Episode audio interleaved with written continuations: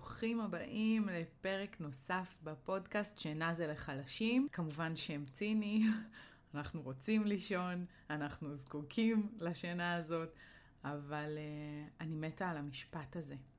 אז uh, בחרתי בו.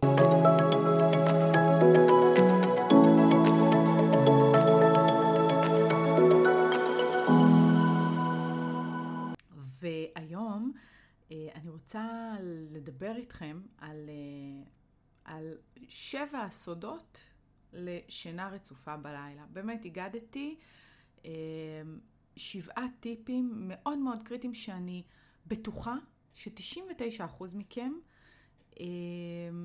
ימצאו את עצמם או את הנקודת תורפה שלהם באחד משבעת הטיפים האלה.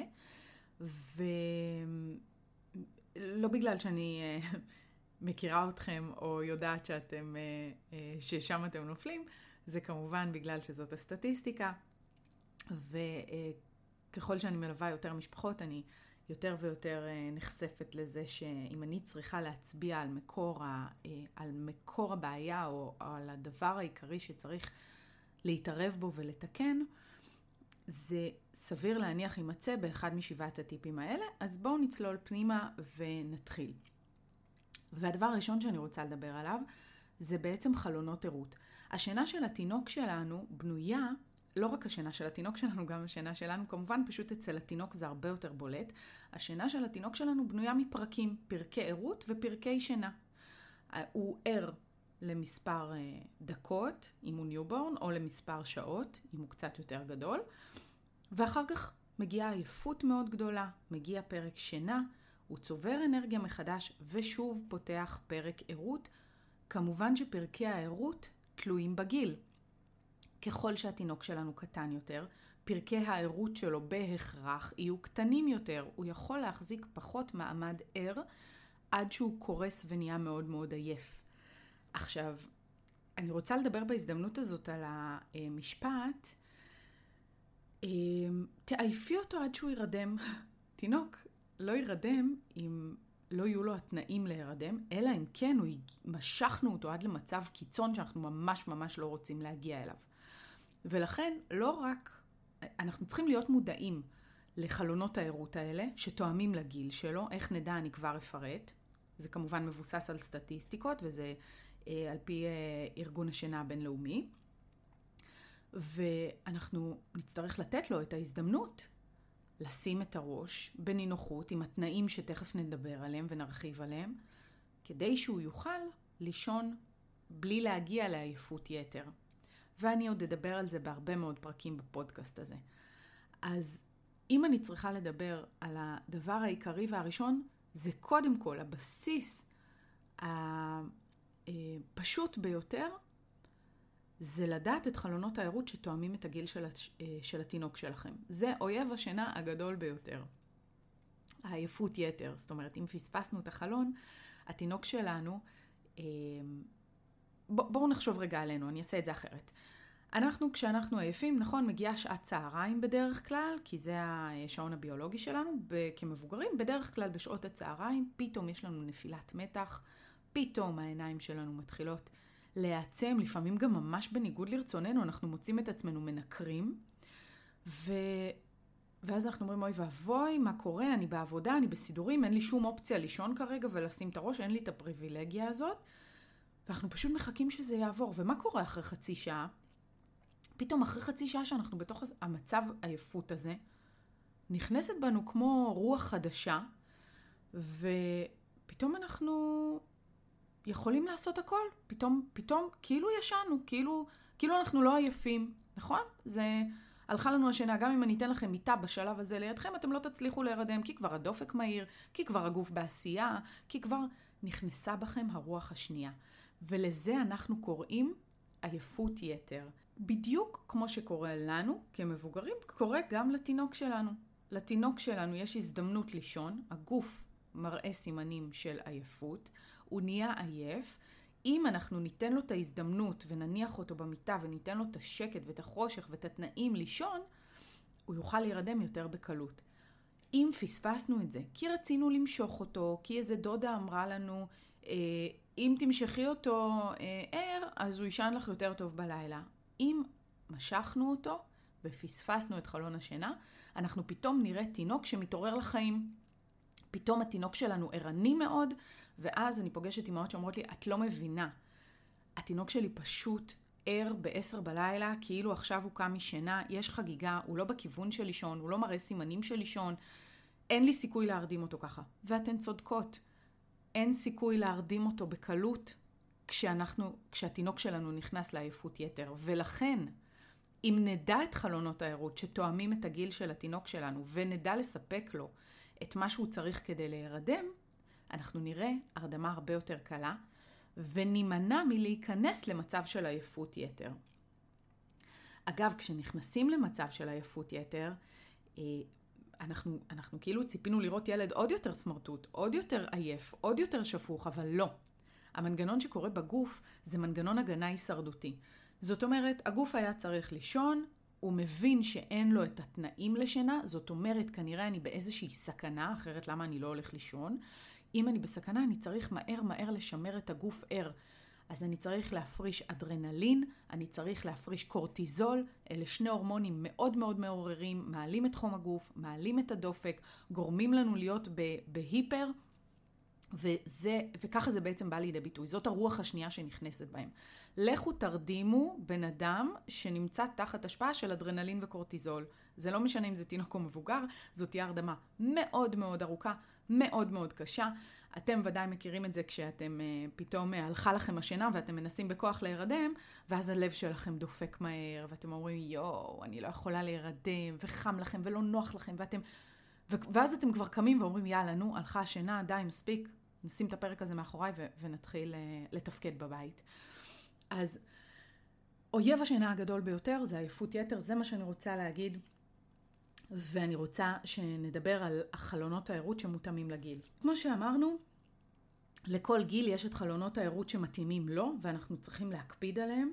בואו אה, נעשה בריף קצר של השעות לפי הגילאים. אז ככה, אז אנחנו יודעים היום שב newborn, מגיל 0 עד 3 חודשים, אנחנו מדברים על אה, חלונות ערות של בין 45 דקות לשעה, שעה ורבע. אה, כמובן, ככל שאנחנו מתקרבים לגיל 0 זה יהיה יותר 45 דקות, ואתם מבינים מה זה אומר, כן? שתינוק newborn, מי ידע שתינוק newborn כל 45 דקות צריך לשים אותו לישון. זאת אגב סיבה אה, להרבה מאוד בכי ותינוקות שהם עייפים, ואנחנו פשוט חושבים לעצמנו, רגע, אני, הוא, הוא התעורר לפני חצי שעה, לא יכול להיות, כאילו זה בטוח לא עייפות, זה בטח רעב וגזים ואלה, לא, לפעמים הוא פשוט עייף ובגלל זה הוא בוכה, אז הנה עוד uh, טיפ ככה על הדרך. אז ככל שהם קרובים לגיל 0 חוד... חודשים, כן, uh, אז הם יותר קרובים ל-45 דקות של חלון ערות, וככל שהם מתקדמים בגיל לכיוון השלושה חודשים, אנחנו אפילו שלושה וחצי חודשים, לכיוון הארבעה חודשים, אנחנו נראה חלונות ערות של שעה וחצי, שעה ורבע אפילו.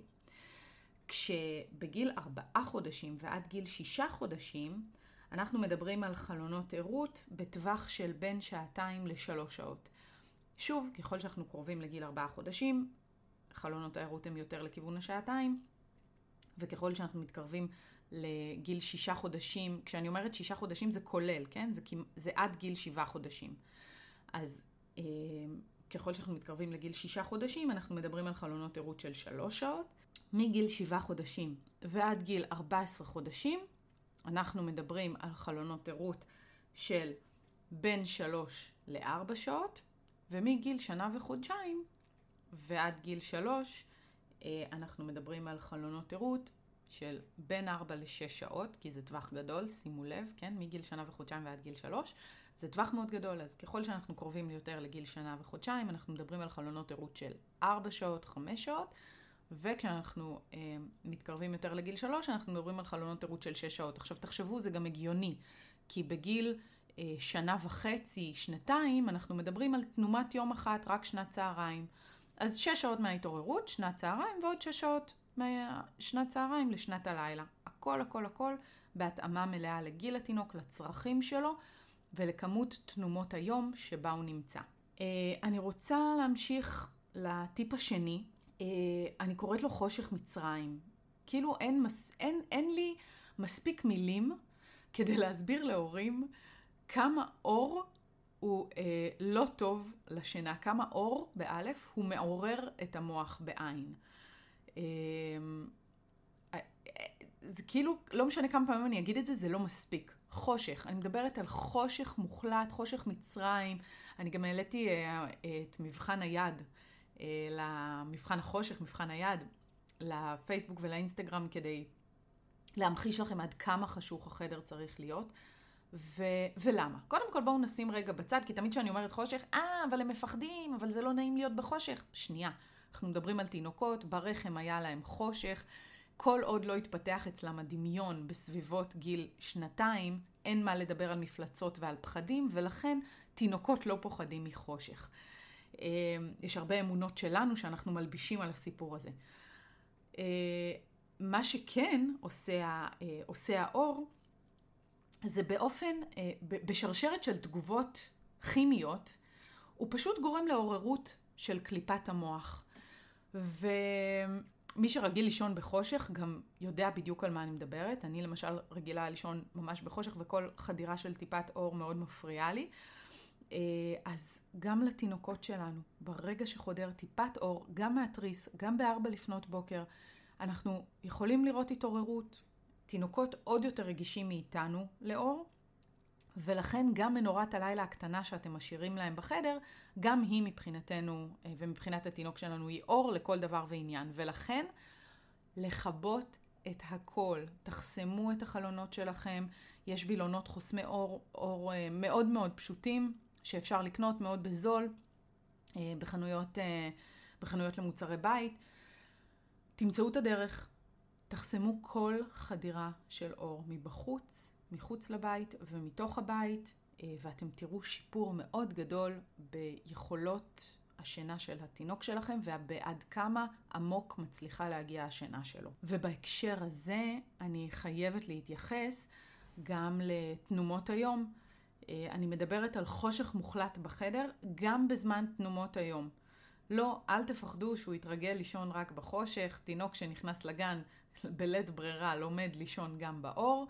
אה, והשינה הזאת, אתם תראו כשהם ייכנסו לגן, השינה באור תהיה פחות איכותית, הם יחזרו מאוד מאוד עייפים מהגן, אפילו שהם ישנו שם צהריים, אה, כי ככה זה, זאת שנה, אה, שנת יום שמתבצעת באור, עם רעש ברקע. ו... ולכן כל עוד הם בבית אצלנו, אתם יודעים, הם ירדמו לנו גם בדרך, בסידורים, בקניון, באור, ברור. אבל כשאנחנו בבית ויש לנו את היכולת לתת להם חדר חשוך ושקט, תנו להם את זה, זאת תהיה השינה האיכותית ביותר בשבילם, ואנחנו מבריאים בשינה, אנחנו גדלים בשינה, אז למה לא? Uh, הטיפ השלישי שלי זה תהיו צפויים ומשעממים. Uh, תינוקות מאוד מאוד מאוד אוהבים שגרה. הם מאוד אוהבים לדעת מה צפוי לקרות ממש אוטוטו. ולכן טקס שינה, שזה סתם מילה מכובסת שגרה שחוזרת על עצמה מדי ערב, או כל פעם לפני שהולכים לישון, היא פתרון טוב שהרבה מאוד תינוקות אוהבים. Uh, יש לנו כמה יתרונות לטקס שינה. טקס שינה ברמה הכי פשוטה מאפשר לנו לענות על כל הצרכים של התינוק. צרכים של אוכל, צרכים של ניקיון, צרכים של אהבה uh, וצורכי שינה כמובן. ברמה השנייה, אה, טקס שינה שהוא טוב, הוא גם עוזר לנו להנמיך את האנרגיות. גם אנחנו לא מסוגלים היום להיכנס למיטה מ-100 ל-0 ו- ולעצום עיניים ולהירדם. נכון? אנחנו עושים כמה פעולות לפני. אנחנו בטלפון הנייד, אנחנו רואים סדרת טלוויזיה, אנחנו קוראים ספר, אם מישהו עוד עושה את זה. אה, אנחנו, אנחנו עושים איזושהי פעילות שחוזרת על עצמה, אפילו מבלי לשים לב, שעוזרת לנו להירגע, להנמיך את האנרגיות, לנקות מעלינו את היום שהיה, ואז אה, להיכנס לתוך מצב של שינה. וגם התינוקות שלנו לא יכולים מ-100 ל-0 לעצום עיניים ולהירדם. אז טקס שינה טוב בנוי ככה שהוא מפחית את האנרגיות לאט לאט בצורה הדרגתית. וברמה השלישית, טקס שינה, פשוט מלמד את התינוק שלנו מה עומד לקרות? הוא, אחרי שאנחנו חוזרים על הטקס שינה הזה כמה פעמים והוא הופך להיות שגרה, זה מסמן לתינוק שלנו, במוח, בראש, בהבנה, שעכשיו הולכים לישון, ואז אנחנו גם נראה פחות התנגדות בללכת לישון. אז, אז אלה היתרונות, כמובן שיתרון נוסף זה זה שזה הזמן הבלעדי שלנו איתו, גם אם עבדנו, גם אם חזרנו מהעבודה, חזרנו מסידורים, יש לנו עוד ילדים בבית, היינו צריכים לפזר את תשומת הלב שלנו. טקס שינה זה ההזדמנות שלנו, 30 דקות, להיות אך ורק עם ה baby שלנו, אה, שראוי ליחס הזה וזקוק ליחס הזה.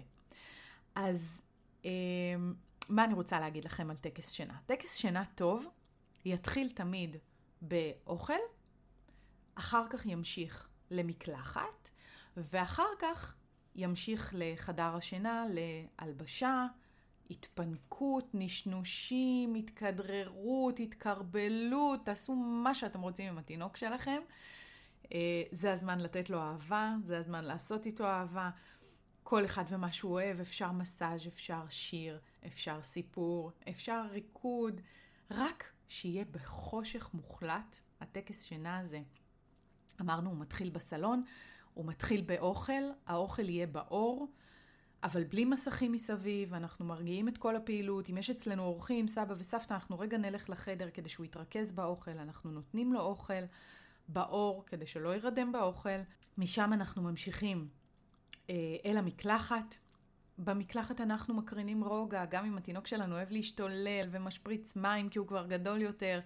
אה, אנחנו, זה בסדר, הוא יכול לעשות מה שהוא רוצה, מותר לו, אנחנו מקרינים רוגע. אה, ואחרי המקלחת אנחנו עוברים מיד לחדר השינה, ששם אנחנו מחתלים אותו, ובחדר השינה כבר צריך, אה, צריך להיות חושך. לא חושך מוחלט, אנחנו כמובן צריכים לתפקד בתוך החדר בבטחה. אז אנחנו יכולים להשאיר לנו מנורת לילה קטנה או אור במסדרון שטיפה יחדור לחדר ויאפשר לנו לתפקד, אבל אור מינימלי בזמן הזה אנחנו באמת, כל מה שעולה על רוחכם ואתם אוהבים לעשות עם התינוק שלכם, ובלבד שהוא לא ירדם לכם על הידיים בזמן הזה. אה, תרקדו, תשירו, תעשו מסאז', כל מה שהזכרתי מקודם, תנשנשו, תנשקו, תאהבו. ובתום 30 דקות, אפשר גם פחות, אבל עד 30 דקות, אחרי 30 דקות זה הזמן להניח אותו במיטה אה, ולהרדים אותו. אה, למה 30 דקות? כי אחרי 30 דקות, זוכרים שדיברנו מקודם על חלונות ערות, אחרי 30 דקות מתחיל להיות מופרש האדרנלין ויהיה לכם מאוד קשה להרדים אותו. אז טקס שינה לא יימשך מעל 30 דקות. הוא יכול להימשך פחות, אבל לא מעל ל-30 דקות. הטיפ הרביעי שאני רוצה לדבר עליו זה לגבי האוכל. אנחנו יודעים שהרבה מאוד תינוקות נרדמים תוך כדי ההאכלה. אה, אם זה ציצי ואם זה בקבוק, הם פשוט נרדמים תוך כדי הפעולה הזאת, וזה בעצם, זאת בעצם ההתניה שלהם לשינה. זה מה שגורם להם להירדם, זה הקשר השינה בשפה המקצועית, זה הקשר השינה שלהם. אנחנו רוצים לשנות את הסדר. אה, אם אנחנו נרצה שהם ידעו להירדם בעצמם, אז אנחנו לא צריכים להאכיל מיד עם ההירדמות, אנחנו יכולים להאכיל לפני שהם הולכים לישון. אה, אז אם אני יודעת שבעוד שעה הוא אמור לישון, אני יכולה להאכיל אותו עכשיו, שעה לפני, האוכ... לפני ההירדמות. וככה בעצם לא תהיה לי התלות הזאת בהירדמות, וזה יפחית את ההתעוררויות בלילה, כי בעצם הוא ילמד להירדם בלי ההקשר הזה, והוא ילמד להירדם בעצמו. אז uh, זה הטיפ הרביעי, הוא די פשוט, האמת היא. Um, הטיפ החמישי מדבר על אותו זמן ואותו מקום. זה קצת מתקשר לנו לשגרה. התינוק שלנו אוהב רוטינה, אמרנו את זה כבר, הוא אוהב שגרה.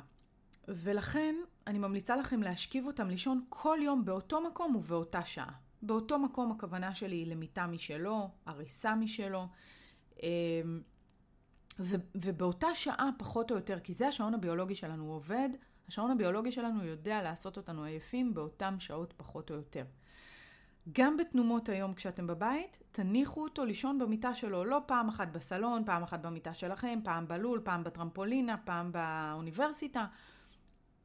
לא, במיטה שלו, אה, ככל הניתן, שוב, כמו שאמרנו, עם התנאים האופטימליים לשינה. אה, ברור שאנחנו יוצאים מהבית ואז הוא ירדם לפעמים בעגלה ולפעמים באוטו ולפעמים במנסה, הכל בסדר. אנחנו לא אנחנו לא קיצוניים, החיים ממשיכים תוך כדי, אבל אם יש לכם את האפשרות ואתם בבית, אז תעשו את זה כמו שצריך, ותרדימו אותו באותו זמן, באותו מקום, בחושך. אגב, אצל תינוקות רבים, אנחנו אה, רואים שיפור משמעותי באורך השינה שלהם, רק מעצם העובדה שהנחנו אותם לישון כל פעם באותו מקום. כי בהתעוררויות הקטנות שלהם במהלך הלילה, הם לא רואים שמשהו לא בסדר, הם בתוך המיטה שלהם, הם רגילים למיטה שלהם, ולכן אין שום בעיה, ואז הם לא מתעוררים, בוכים וקוראים לכם. והגענו לטיפ השישי, זה טיפ למתקדמים, אה, אבל זה בהחלט טיפ, אה, טיפ שווה זהב. בוא, בואו ננסה להרדים את התינוק שלנו בעדינות, הרדמות עצמאית.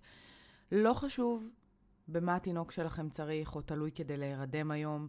ידיים, ציצי, בקבוק, נענוע, תתחילו באופן הדרגתי, מאיפה שאתם נמצאים היום, פשוט לנתק את גורמי התלות האלה. למשל, אם התינוק שלי רגיל להירדם על הידיים, בנענוע, ואני עושה את זה עד שהוא נרדם חזק, נכון? אני מחכה שהוא ייכנס לשינה עמוקה, מחכה איזה 20 דקות ורק אז מניחה במיטה, אז מחר אני אחכה במקום 20 דקות, 15 דקות, ואז אני אניח במיטה. ומחרתיים, אני אניח אותו במיטה אחרי 10 דקות, ולא אחרי 15 דקות, וכן הלאה וכן הלאה. כל פעם אני אקצר את הזמנים, כל פעם אני אניח אותו במיטה בשלב מוקדם יותר של ההרדמה. עד שאני מגיעה למצב בעצם שאני מניחה אותו ער לחלוטין במיטה שלו, והוא משלים את ההרדמה בעצמו. תנסו את זה, תראו לאיזה שלב תגיעו, שיפור בטוח יהיה לכם. למה? כי לכל אחד יש יקיצות קצרות בלילה. לתינוקות, גם לנו, למבוגרים, יש יקיצות קטנות בלילה, אנחנו אפילו לא זוכרים אותן, אבל היקיצות האלה הן טובות. הם באו למנוע אה, אה, מוות בעריסה, הם באו לשמר אותנו אה, עדיין ערים, שחלילה לא יבואו ויטרפו אותנו, אה, הישרדותית. אז המנגנון הזה קיים, קיימות יקיצות באופן טבעי ותקין. השינה שלנו היא לא רציפה. אה, אנחנו פשוט לא זוכרים את זה, היקיצות האלה נמשכות ממש כמה שניות. תינוק שיודע לחזור לישון כי הוא נרדם עצמאית בתחילת הלילה, מיד ישקע למחזור שינה נוסף, ואנחנו אפילו לא תמיד נשים לב שהוא יתעורר בכלל, הוא לא יבכה. אה, תינוק שלא יודע להירדם לבד והיה תלוי במשהו בתחילת הלילה, אם זה בזה שאימא שלו תהיה לידו, אם זה על הציצי, אם זה בהנקה, אם זה בידיים, אם זה בכדור פיזיו, אם זה בעגלה, אה, אז הוא יצטרך את אותם תנאים ביקיצות האלה כדי לחזור לישון. הוא, הוא מתעורר ביקיצה הזאת, הוא מסתכל לצדדים, הוא מבין שהוא לא נמצא באותו מקום שבו הוא היה בתחילת הלילה, ולכן הוא בוכה וקורא לאימא שלו או לאבא שלו, בואו ותיתנו לי, אני רוצה לחזור לישון, תיתנו לי את אותם התנאים שאיתם נרדמתי בתחילת הלילה. אז אם אנחנו נלמד את התינוק שלנו להירדם בכוחות עצמו, לאט לאט ובהדרגה ועם תמיכה שלנו, אנחנו אה, נוכל לראות לילות רצופים. והטיפ השביעי והאחרון שלי עבורכם להיום, זה חמש דקות של הרגעות. תקפידו לפני כל תנומה, לא משנה אם אנחנו מדברים על שנת יום או שנת לילה, אה, גם, אבל בעיקר ביום, תקפידו שהחמש דקות הצמודות לשינה, שלפני השינה, חמש דקות שלפני השינה, יהיו רגועות ומרגיעות, בלי טלוויזיה, בלי דגדוגים, בלי ענפות באוויר. בלי פעילות שרק תגרום לו להתעורר עוד יותר. ברור שכשהם יתעוררו אתם תוכלו לדגדג ולהשתולל שוב ולעשות כל מה שבא לכם, אבל חמש דקות לפני השינה תרגיעו את האנרגיות. אמ, בהקשר הזה, אני גם אוסיף שכשדיברנו על טקס שינה, לפני השנת לילה, זה בעצם יהיה הטקס שינה שלנו ביום. הוא יהיה מאוד מאוד קצר, חמש דקות.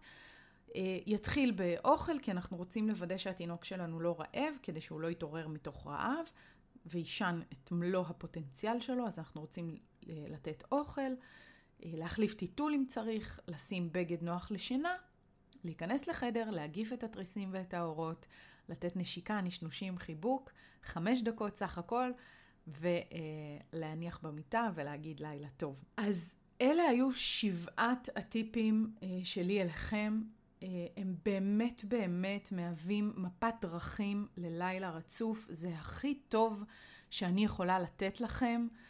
אה, ולאן אתם ממשיכים מכאן.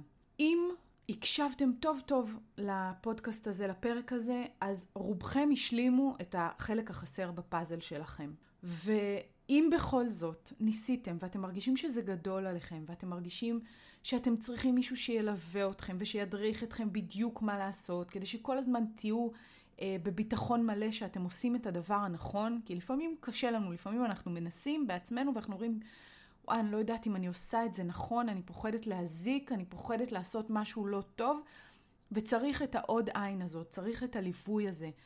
אז אני רוצה שתדעו שיש לי את התוכנית בדיוק בשבילכם. בתוכנית הליווי הדיגיטלית שלי לומדים לישון, אתם תלמדו בדיוק מה צריך לעשות כדי לקצר את הבכי וללמד את התינוק שלכם לישון לילה רצוף, וכל זה כדי לוודא ב-100% את ההצלחה שלכם, ככה שאתם לא יכולים ליפול כאן. כמובן שיש לי קורס שתואם גם גילאי newborn, כי ב newborn, אם אנחנו אה, עושים את הכל נכון, אנחנו נמנעים בכלל מלהגיע לבעיות שינה בגילאים המאוחרים יותר. Uh, וזהו, ואני כאן לרשותכם. אם יש לכם שאלות, אתם מוזמנים לכתוב לי בוואטסאפ, בפייסבוק, באינסטגרם, uh, ואנחנו נתראה בפרק הבא. ביי יוש!